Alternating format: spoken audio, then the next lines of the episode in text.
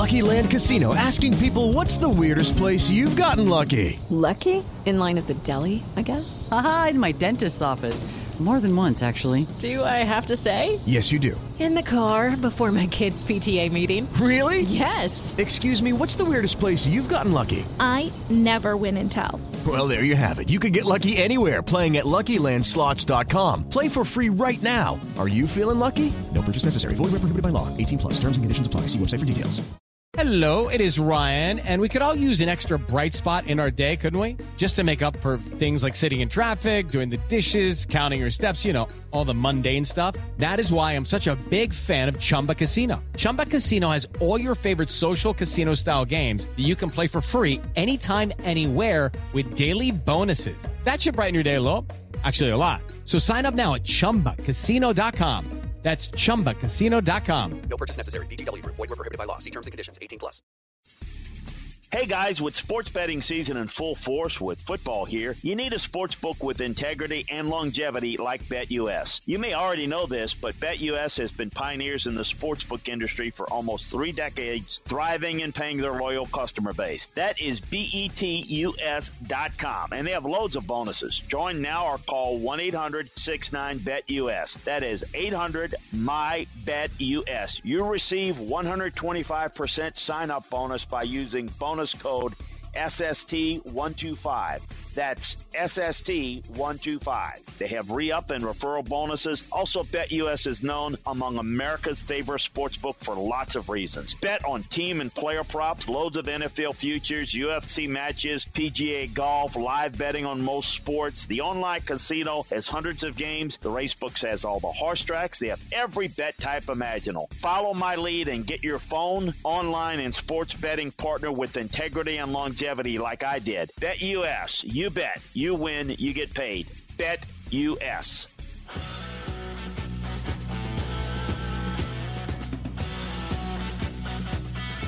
And welcome back, everybody. Uh, Chris Landry again. Busy day. You have joined us for the Landry Football Podcast, and uh, we're so happy to have you join us as we take you through another edition, a weekly edition of what's going on in football and tackling topics as we normally do, kind of big picture items, and we're going to do that. We also remind you this is where you can interact with us. Join the show um, by following us um, Twitch TV, which you can find through LandryFootball.com. Find us there. Join us if you're listening to this in podcast form. You can um, join us in the chat room, ask your questions, take part in the show. Uh, if you are, um, you know, listening in a podcast form, go to LandryFootball.com uh, every Wednesday at 5 p.m. Central and click on follow Chris on Twitch, and that'll get you right there. If you would sign up for the Landry Football Podcast channel, is the best way to get the show dropped to you every time we do drop it. So really appreciate uh, everybody's involvement and um, the show and spreading about what we do. A reminder that we provide you over at LandryFootball.com, which we feel is the best in depth film room analysis on the college and pro game that you can get. So check that out. It's less than a magazine subscription. To give you an idea, it's less than $10 a month and less than that if you take advantage of the year membership. So sign up for the um, football uh, season sale. There is uh, it's the time of the year. The one of the biggest stories around football this week. Um, we had um, LSU and making a move on Ed Orgeron, and we've got Washington State an opening. USC's got an opening. Uh, the Raiders have an interim coach, and we'll see what happens there. There are going to be a few in the NFL, and there's going to be quite a few more that open up in college football. It's just inevitable, and um, it's just a part of the business. And we're going to have to wait and see all the details, but and we're going to certainly keep you up to date here and the other platforms that I'm involved in on uh, what's going on there. What I want to spend some time today on is just the general process, take you behind the curtain, so to speak, on a coaching search, uh, a process, uh, and to maybe dispel some myths, some rumors about how things take place and what really happens, what doesn't happen, so on and so forth. I think that's maybe something that's worth worth looking at and studying because you will get a lot of situations that come out that will talk about things. A coaching opening takes place. Well, how good is the job? Let's just take college, for example. How good is the job? Who are the top candidates? And of course, people throw out just the names and they just throw stuff out and see what sticks and and that's exactly right and there's nothing really accurate about it um, and there's just it's a fun speculation it's an exciting time for fans for me it is a it's a a deep rooted part of what I do as a consultant but I first want to explain a little bit of the roles that I have and have had in the past. First of all, while still employed by teams in the NFL, was often asked when a job came open to either help in the search or help in recommending folks or maybe helping a coach that might be interested that I thought would be a good fit um, to go through the process and try to help them maybe get an interview and go from there. So, um, what I tried to do is try to use those resources to help whoever was involved. As I moved and backed away from just working with one team and began to become more involved in helping a lot of teams in a consulting role that one of the things that eh, gradually took place was utilizing more of a organized way of evaluating coaches and helping college programs, NFL teams evaluate coaches, assistant coaches, head coaches, you know, on all different levels to to really see who might be a good fit for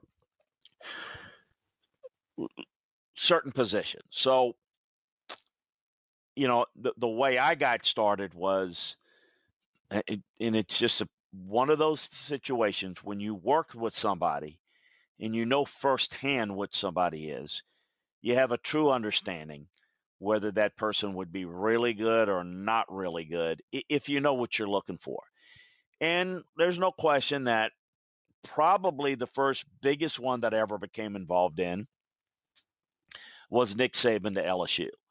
Um, I recommended him back when they hired, well, they actually hired Pat Sullivan from TCU, and then they ended up hiring Gerry DiNardo, um, and, they didn't hire Nick Saban. But then when it came around the next time, they did, and was involved in it again. And that obviously worked out very well. But whether it's Kirk Ferentz or Bob Stoops or any number of guys that you know you feel like you you have a good feel for it, uh, I know that one of the things that I was asked to do by coaches that I've been a part, Bill Belichick and others, is that when I was out on the road,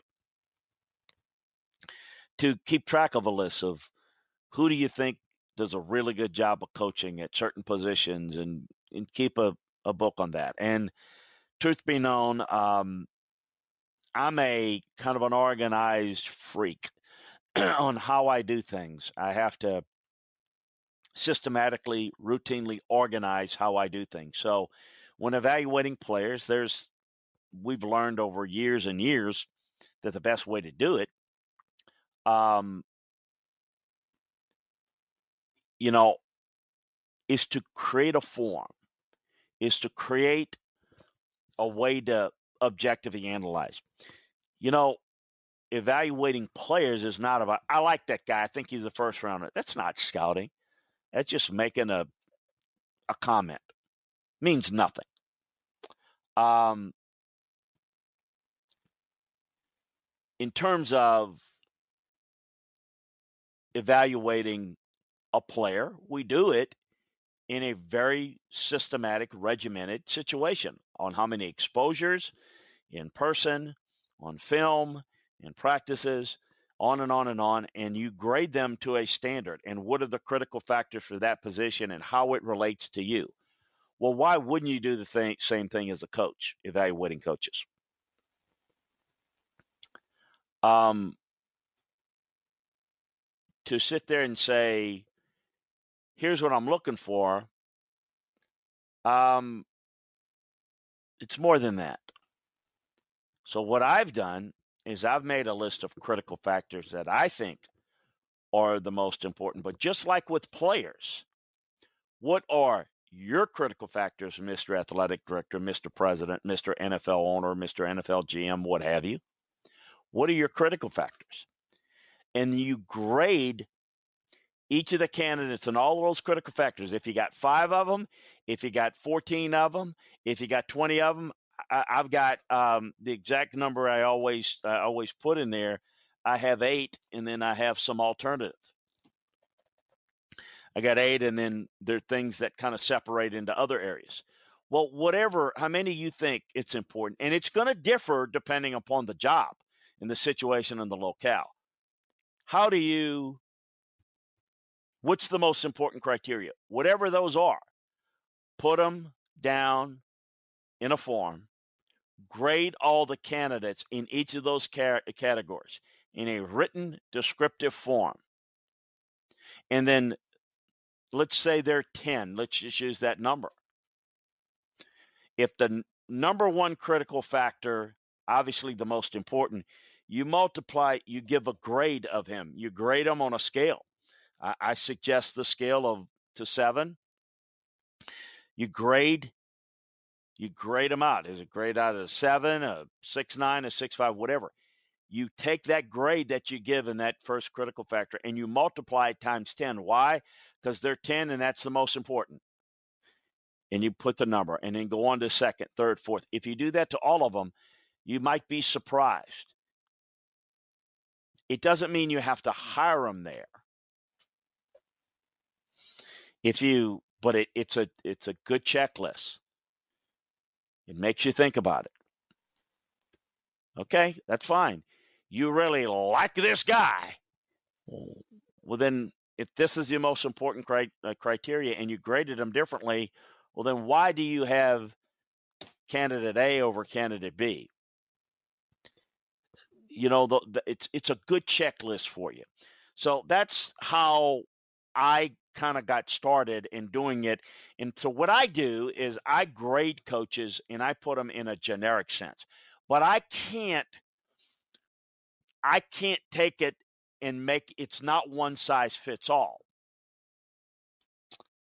You're not shopping, you know, I mean you you know, this is not um if you go shopping for furniture or china, I mean, it, it, you know, you've got to pick your color. You got your favorites, but it's it is what it is. If you're going shopping for pants, well, I mean, you can't get a size 32 if you're a size 38 waist. It doesn't fit.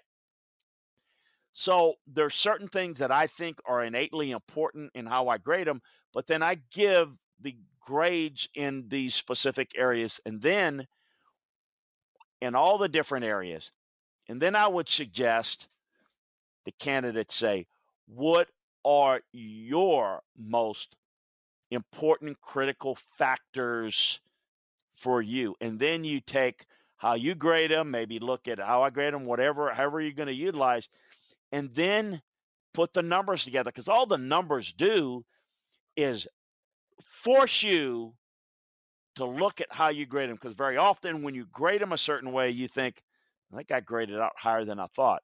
But you know what? Just something doesn't strike me as good about him. And you might be surprised.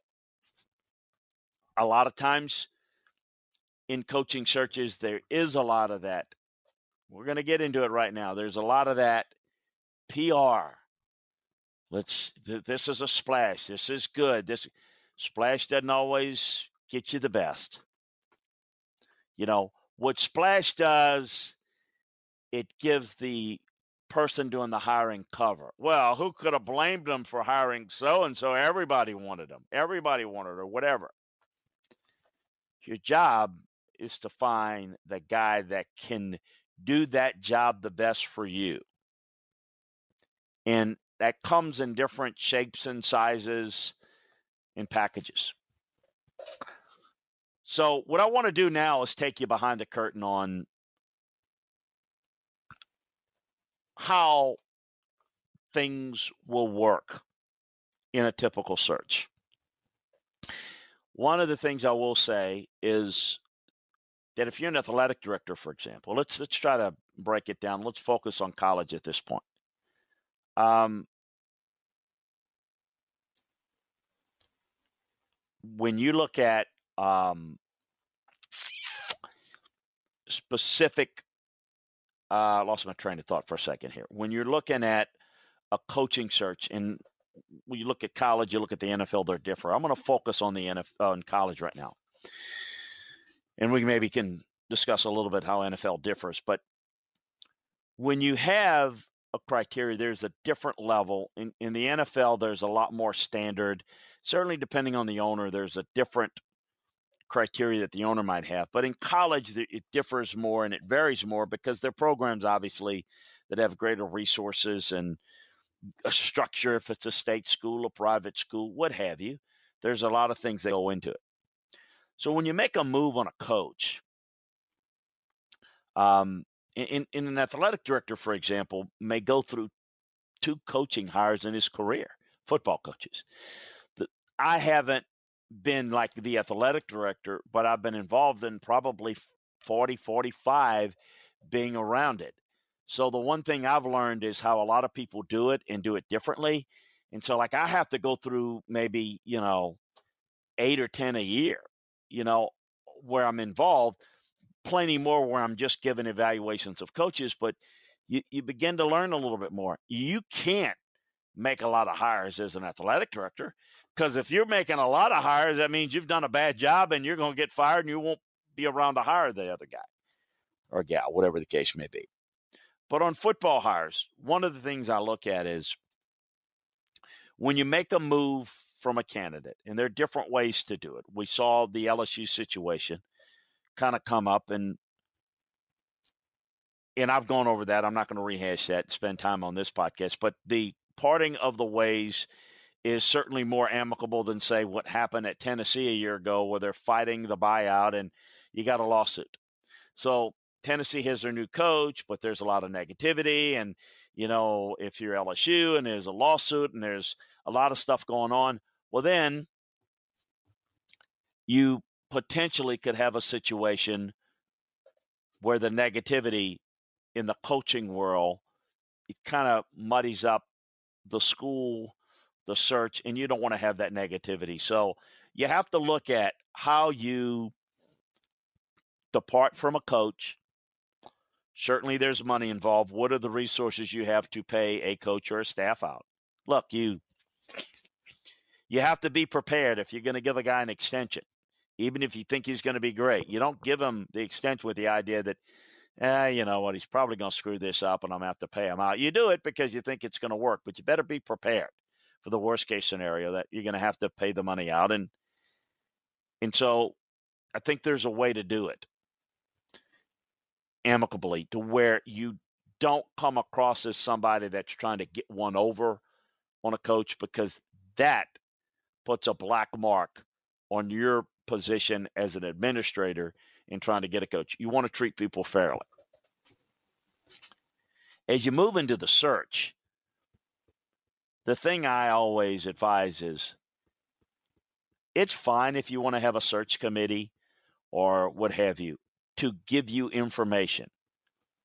But I think the searches work or don't work, it really depends upon how close rank or the circle of influences. It is fine to get a lot of information filtered to you. But the decision makers should be the one or the two people that keep their ears open, their eyes open, and their mouths shut. Don't share it with anybody.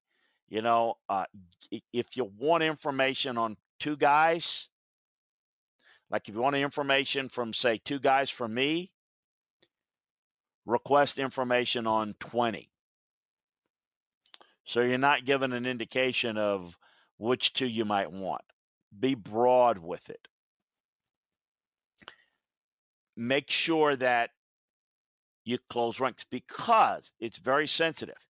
You have to work through agents and you must be frank that, hey, listen, I want to talk to you about these guys. You have to work through the agents that are going to professionally handle things that you have to make sure that you're not being used, that you have control of the situation, and you don't give control of the agent to put stuff out that's going to aid maybe other candidates, which is fine. If an agent, if I'm working with an agent, the agent wants to promote one of those candidates that's his quote unquote a candidate for the job and he's really not, and it gets him a raise, well, that's he, he wants to do that and, and play that with the school, that's fine. But don't share my intentions because that's where it's going to become an issue where it could be very um, difficult to get a guy that's maybe in his current position over to where you want him. So I think it is really important to be close ranked. The less people that know, the less issues, the less problems that you have. Here's a couple of things that I think um, is important to know. Um, the old world of hiring coaches used to be this athletic directors were ex coaches. They called a few of their coaching buddies directly, worked out a deal, and that was that. There was no agents to deal with. You got a deal done. There was no internet. There was no social media. There were newspapers and local TV, and nobody knew anything. And you just got it done. And I can tell you stories upon stories of how things happened in the day that if they played out like they did in the late 60s, early 70s, mid 70s, like if, if if there was in today's world, today's technology would just be unbelievable. It would shut the internet down. Some of the stuff that happened. Um, today, people kind of know everything. So one of the things that is done, and we have some very sophisticated media PR operative type folks. So, one of the things you try to do if you're in an organization, you're in an athletic department, and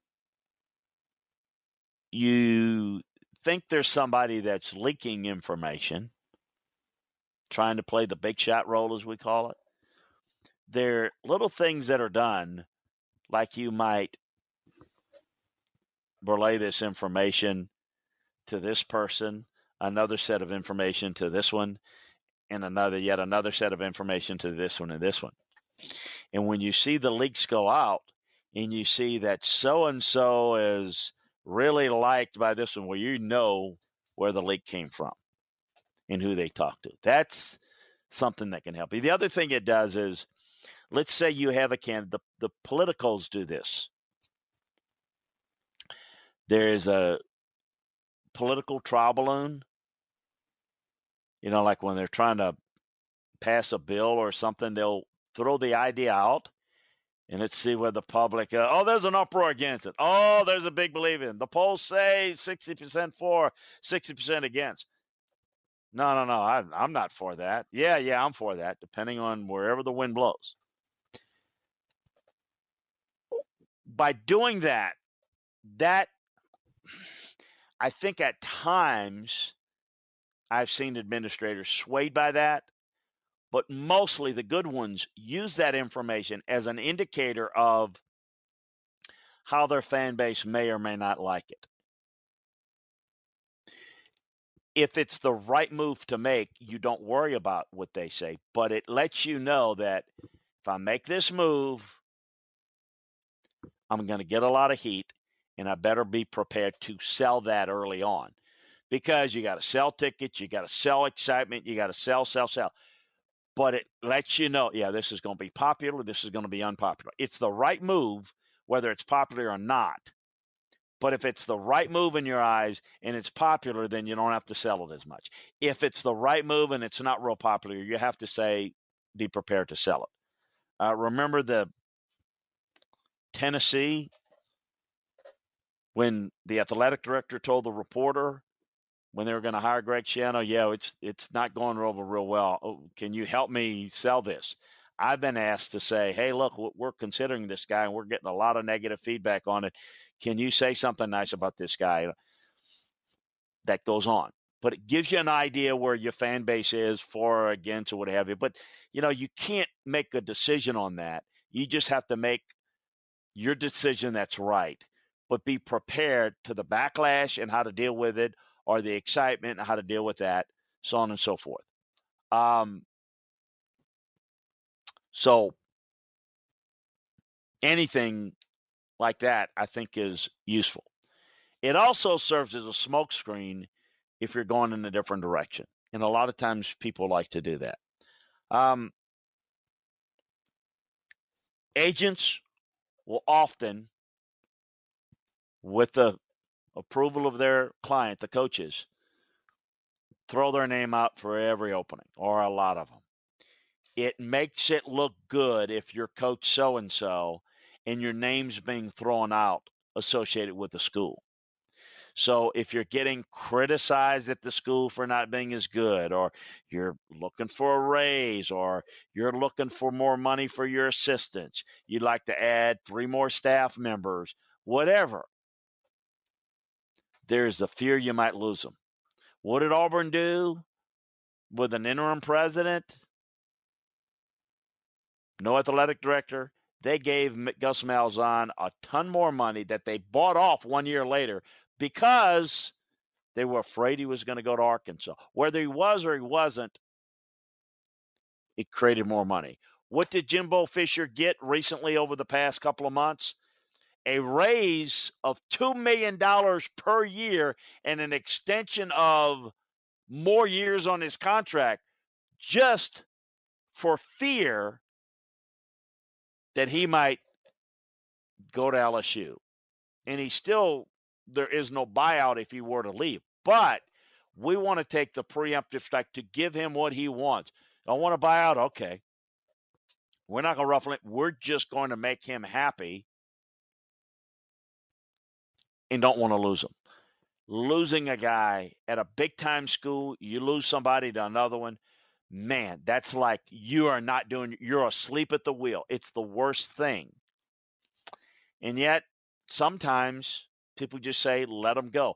Well, it's easier to do. We've seen Barry Alvarez do that at, at Wisconsin. Let a guy go. Bret Bret Bielema went to Arkansas. Eh, I'll hire somebody. I'll do it better.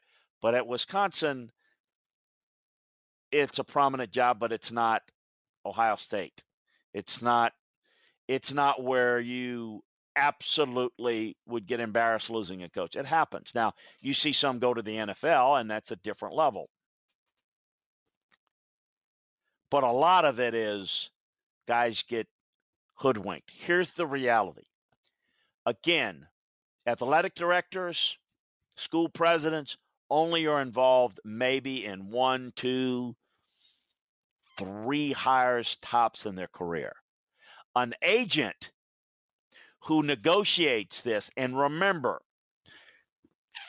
15% of the agents, 10% of the agents represent 90% of the clients. So they're doing these negotiating over and over again with all sorts of clients every year, renewing their deals with their with their current schools or at other places. So they're just better at working the system better than the administrators are in college because they're professional in doing that all the time. Whereas the athletic directors only have to do that as it's the most important thing they have to do, but they're only going to get a chance to do it a couple of times because, again, if they don't do it right, they're not going to get a chance to do it again. So,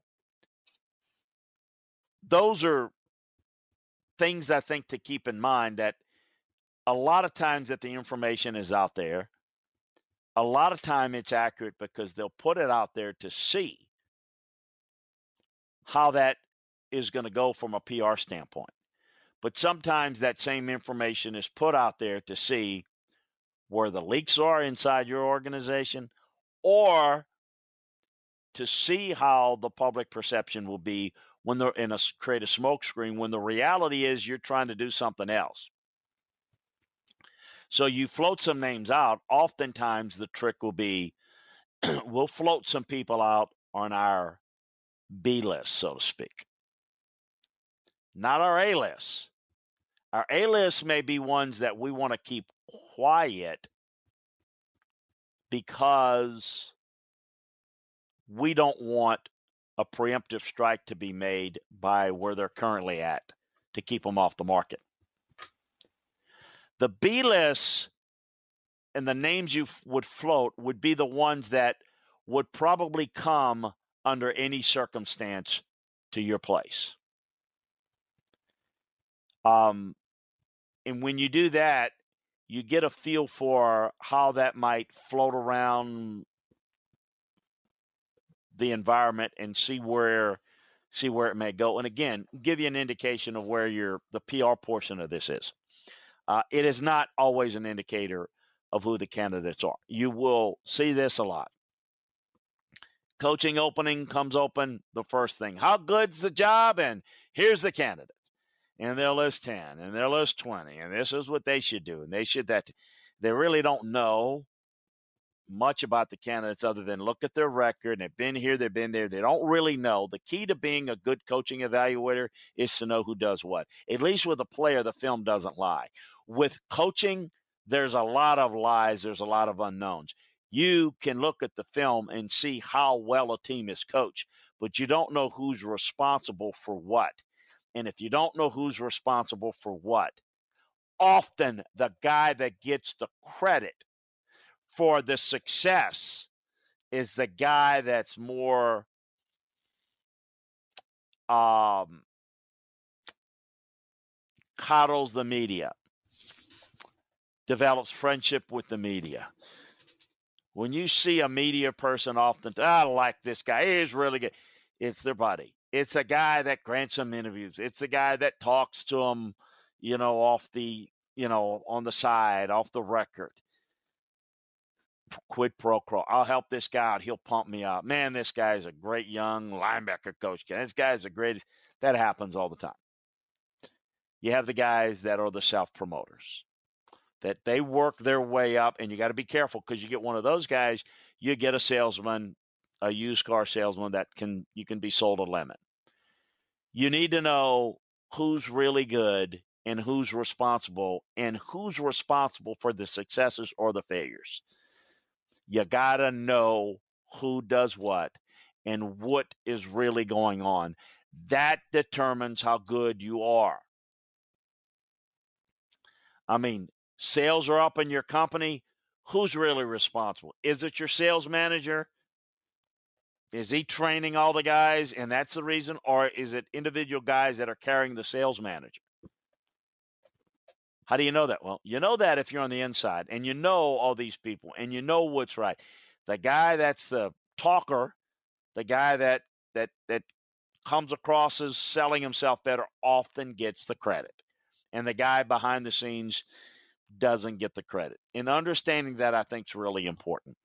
Um, it's also important to go to people individually. Don't tell somebody, hey, I talked to this coach and he liked them. What do you think? Well, then you're basically putting words in their mouth to say, yeah, I like them too.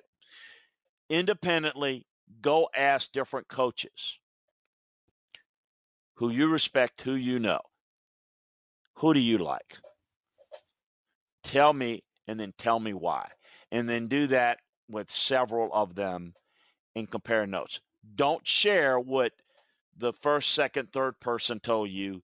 Get it independently and then do your homework. So if a coach recommends three or four people, let's say,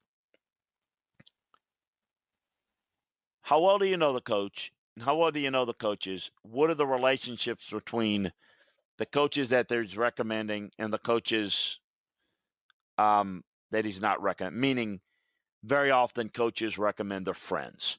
they want they recommend somebody that they like. They recommend somebody that um, maybe they have a good relationship. They want to help. Somebody that's maybe a better coach, but they don't get along with personally, personality wise. They may not don't like them. Okay, well you gotta you gotta really dig deep into that, and you, you don't push it with them, but you find out, okay, what's the the issue and what's the. I think that's important because maybe the guy that that he doesn't like is the best guy, but there's just a personality issue. They just don't mesh. Neither one of them are bad. They just don't mesh. Look, I always say, you know, for me, you know, I get asked a lot of times by coaches, coaching buddies to recommend them for jobs, and I have to be straight with them. I'll say, look, I I can't recommend recommend you for that job because I've recommended three others that, quite frankly, I think are more qualified. And and I know you may not see that way, and, and I, that make me right, but that's how I see it. And what's important is, from a credibility standpoint, if if you don't get it right more often than not, you're not going to survive recommending folks if you just recommend your friends and you dish your enemy, so to speak, or dish people you don't like. It, it, it doesn't, you're not going to be successful there. Now, if you're just trying to help a friend, you don't give a flip, well, then you got to make sure as an administrator you don't get caught in that trap. so Bill Belichick is a great resource. Nick Saban's a great resource. Uh, are you comfortable? Do you have a relationship with him where he's not going to steer you wrong? Because if he doesn't really, he may not be trying to hurt you, but he's not going to really, he's going to help maybe his friend. But if you have a relationship with him and he may need something from you, then he's more inclined to shoot straight with you. It's kind of like having a Nick Saban, let's say, talk about one of his players behind the scenes. If you listen, he's not going to say negative things, but he's going to shoot you straight and tell you things that are really worth with a sensitive ear to understand where he's going with it. He'll do the same thing with coaches, but he may not do that with people that he doesn't know quite as well. He's just going to I like everybody, just like he would talk to the media because he doesn't know or trust that person and how that person may turn around and use that information. If somebody they trust, it's relationships. It's about do do they respect you? Do they trust your judgment? Do they trust what you say? That's a big part of it. It is about relationships. It is about getting information. It is about being thorough. It is about, to me, checking yourself, not just checking your ego, but make sure that you evaluate using the correct criteria. Make sure that you do two things write the evaluations in each of the criteria, each of the critical factors, and then put a number grade. It's a two way check to make sure that you're not missing something. Be very thorough, don't assume. You can find out a lot. I think I covered a lot of the things that I wanted. Let me get to the mailbag and some of your questions. Um, Spartan Barton says, just listen to the Big 12 and beyond. Uh, I'm so glad you suggested Dan Mullen hiring Knowles. Uh, do, do, you have Mullen's number? I know Dan pretty well, yes. Uh, do coaches want to work for Dan Mullen? I think he's a tough guy to work for, but I think he can work. Um, let's see here. How did Chuck Oliver become the king of college football? That's just a moniker Chuck has. Uh, very good. What are the first things that coaches do after when they get hired? The first thing they do is put a staff together. That's the most first thing they have to do. Um, why do college head coaches make more money than NFL head coaches? Uh, they do not, Spartan Martin. NFL coaches make more money than college coaches. Um, have you ever heard a coach tell the interviewer, "Do you want to win or not?" Um, no, I think there are ways. That, that's not. That's like asking somebody if you like football, or you know, the, of course they do. They're going to say that, I think what you do is you ask it a different way. You ask about things that are essential to winning and how committed are they to doing that. Are they always a handful of active coaches with a national championship? Or are we in unique times? Are there always a handful of active coaches with an A? We don't really have.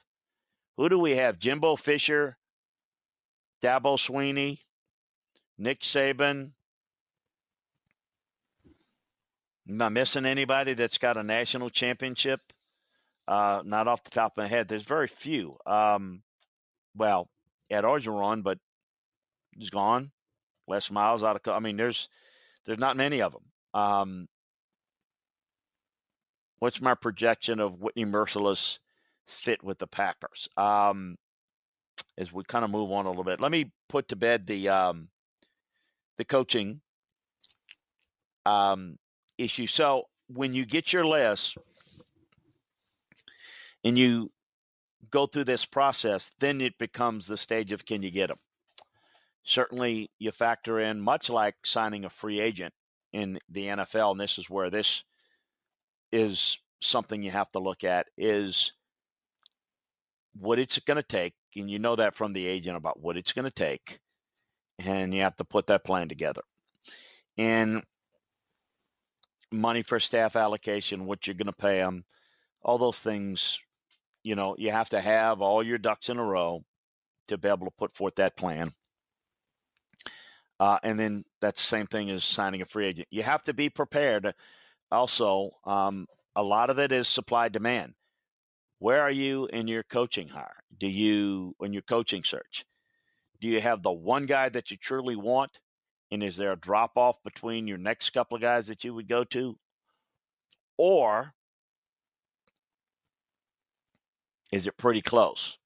If it's pretty close, then you might not give the first guy everything he wants because you think you can get the other guy and it's not like you're trying to play cheap but there's no difference really between the two and if you feel like the one guy is being unreasonable then it may swear you away to say you know this guy may not be the right guy i want to work with and this guy might be i think those things are important the other thing to keep in mind there's this monitor. Well, this this guy turned this job down, and this school turned him down, or whatever. A school never offers a job, a team never offers a job to a coach unless they know he's going to take it. So you know whether they're going to take it or not. Okay, and you don't say, um, Mr. Candidate, I officially offer you this job. You know, you don't get down on one knee like you do in a marriage proposal. Will you marry me? It doesn't work that way. It's kind of a gradual where it's going. And when you see that it's not going there, then there's a mutual parting of it's not going to work. And, you know, very often it's not going to work either way. It wasn't like, well, he could have had the job. You know, could have, would have, should have. I mean, neither one were agreeing on much of anything. I don't think it wasn't. It wasn't like it's like saying, well, He's not going to marry her. Well, she's not going to marry him. What was it? I mean, it's it never was to be. Yeah, there are times where I think people target certain people and it just doesn't work out. It's not an official offer, but it's semantics at that point.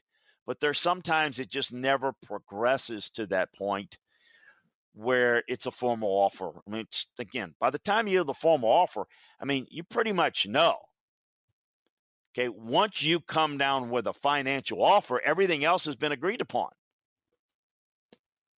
You take care of all of that first. So if you don't get to that point, then you never get to talking money. It's it's not an offer. I mean, call it what you want and be children about it. We didn't offer anybody. We only offered it to one guy. Yeah, you do only offer it officially to one guy. You only put the numbers together for the one guy once you've got past all the other criteria that, that is going to work for both sides. That's how it happened. So uh, I guess I can say enjoy the searches out there or not. It can be stressful, I can tell you. It can be time consuming. Um, and I will say there's this need to feel that this has got it right to win the press conference. We got it right. This is great. A lot of those don't work out, and a lot of the ones that people are down on end up being great hires. And I can tell you, it is comical how much people think they know who the good hire is and who's not. And I don't like this guy. I'm and it's like, you don't even know anything about him. You, you, you couldn't like him or not like him. You don't know him. And I'm not talking about personality. I'm just talking about, you know, knowing what a guy is or isn't and whether he's a good fit or not really is not something you can know unless you're really in the midst of it. Uh, I just I don't I don't quite get that. Um, but that's the world we live in. Everybody can pick a coach. Everybody can pick a player. Everybody can call a play. I get that. They really can't, but they think they do. So I get it. Um, Key knows uh, on Kev's question. I think Whitney can be a good situational rusher for the Packers. They need a little bit more pass rush there. We broke it down. Check out the Scouts Eye on Pro Football Show. The pivotal game, uh, Baker Mayfield not playing this week for the Browns. Thursday night, ruled out.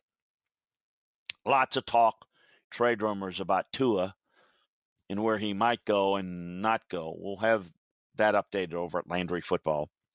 Denver, Cleveland, an important game and a pivotal game. And without Baker Mayfield at home, that could be really difficult. Kansas City goes to Tennessee. Cincinnati, Baltimore is big. Saints go to Seattle without Russell Wilson. Bye weeks Buffalo, Dallas, Minnesota, Pittsburgh, Los Angeles, Jacksonville.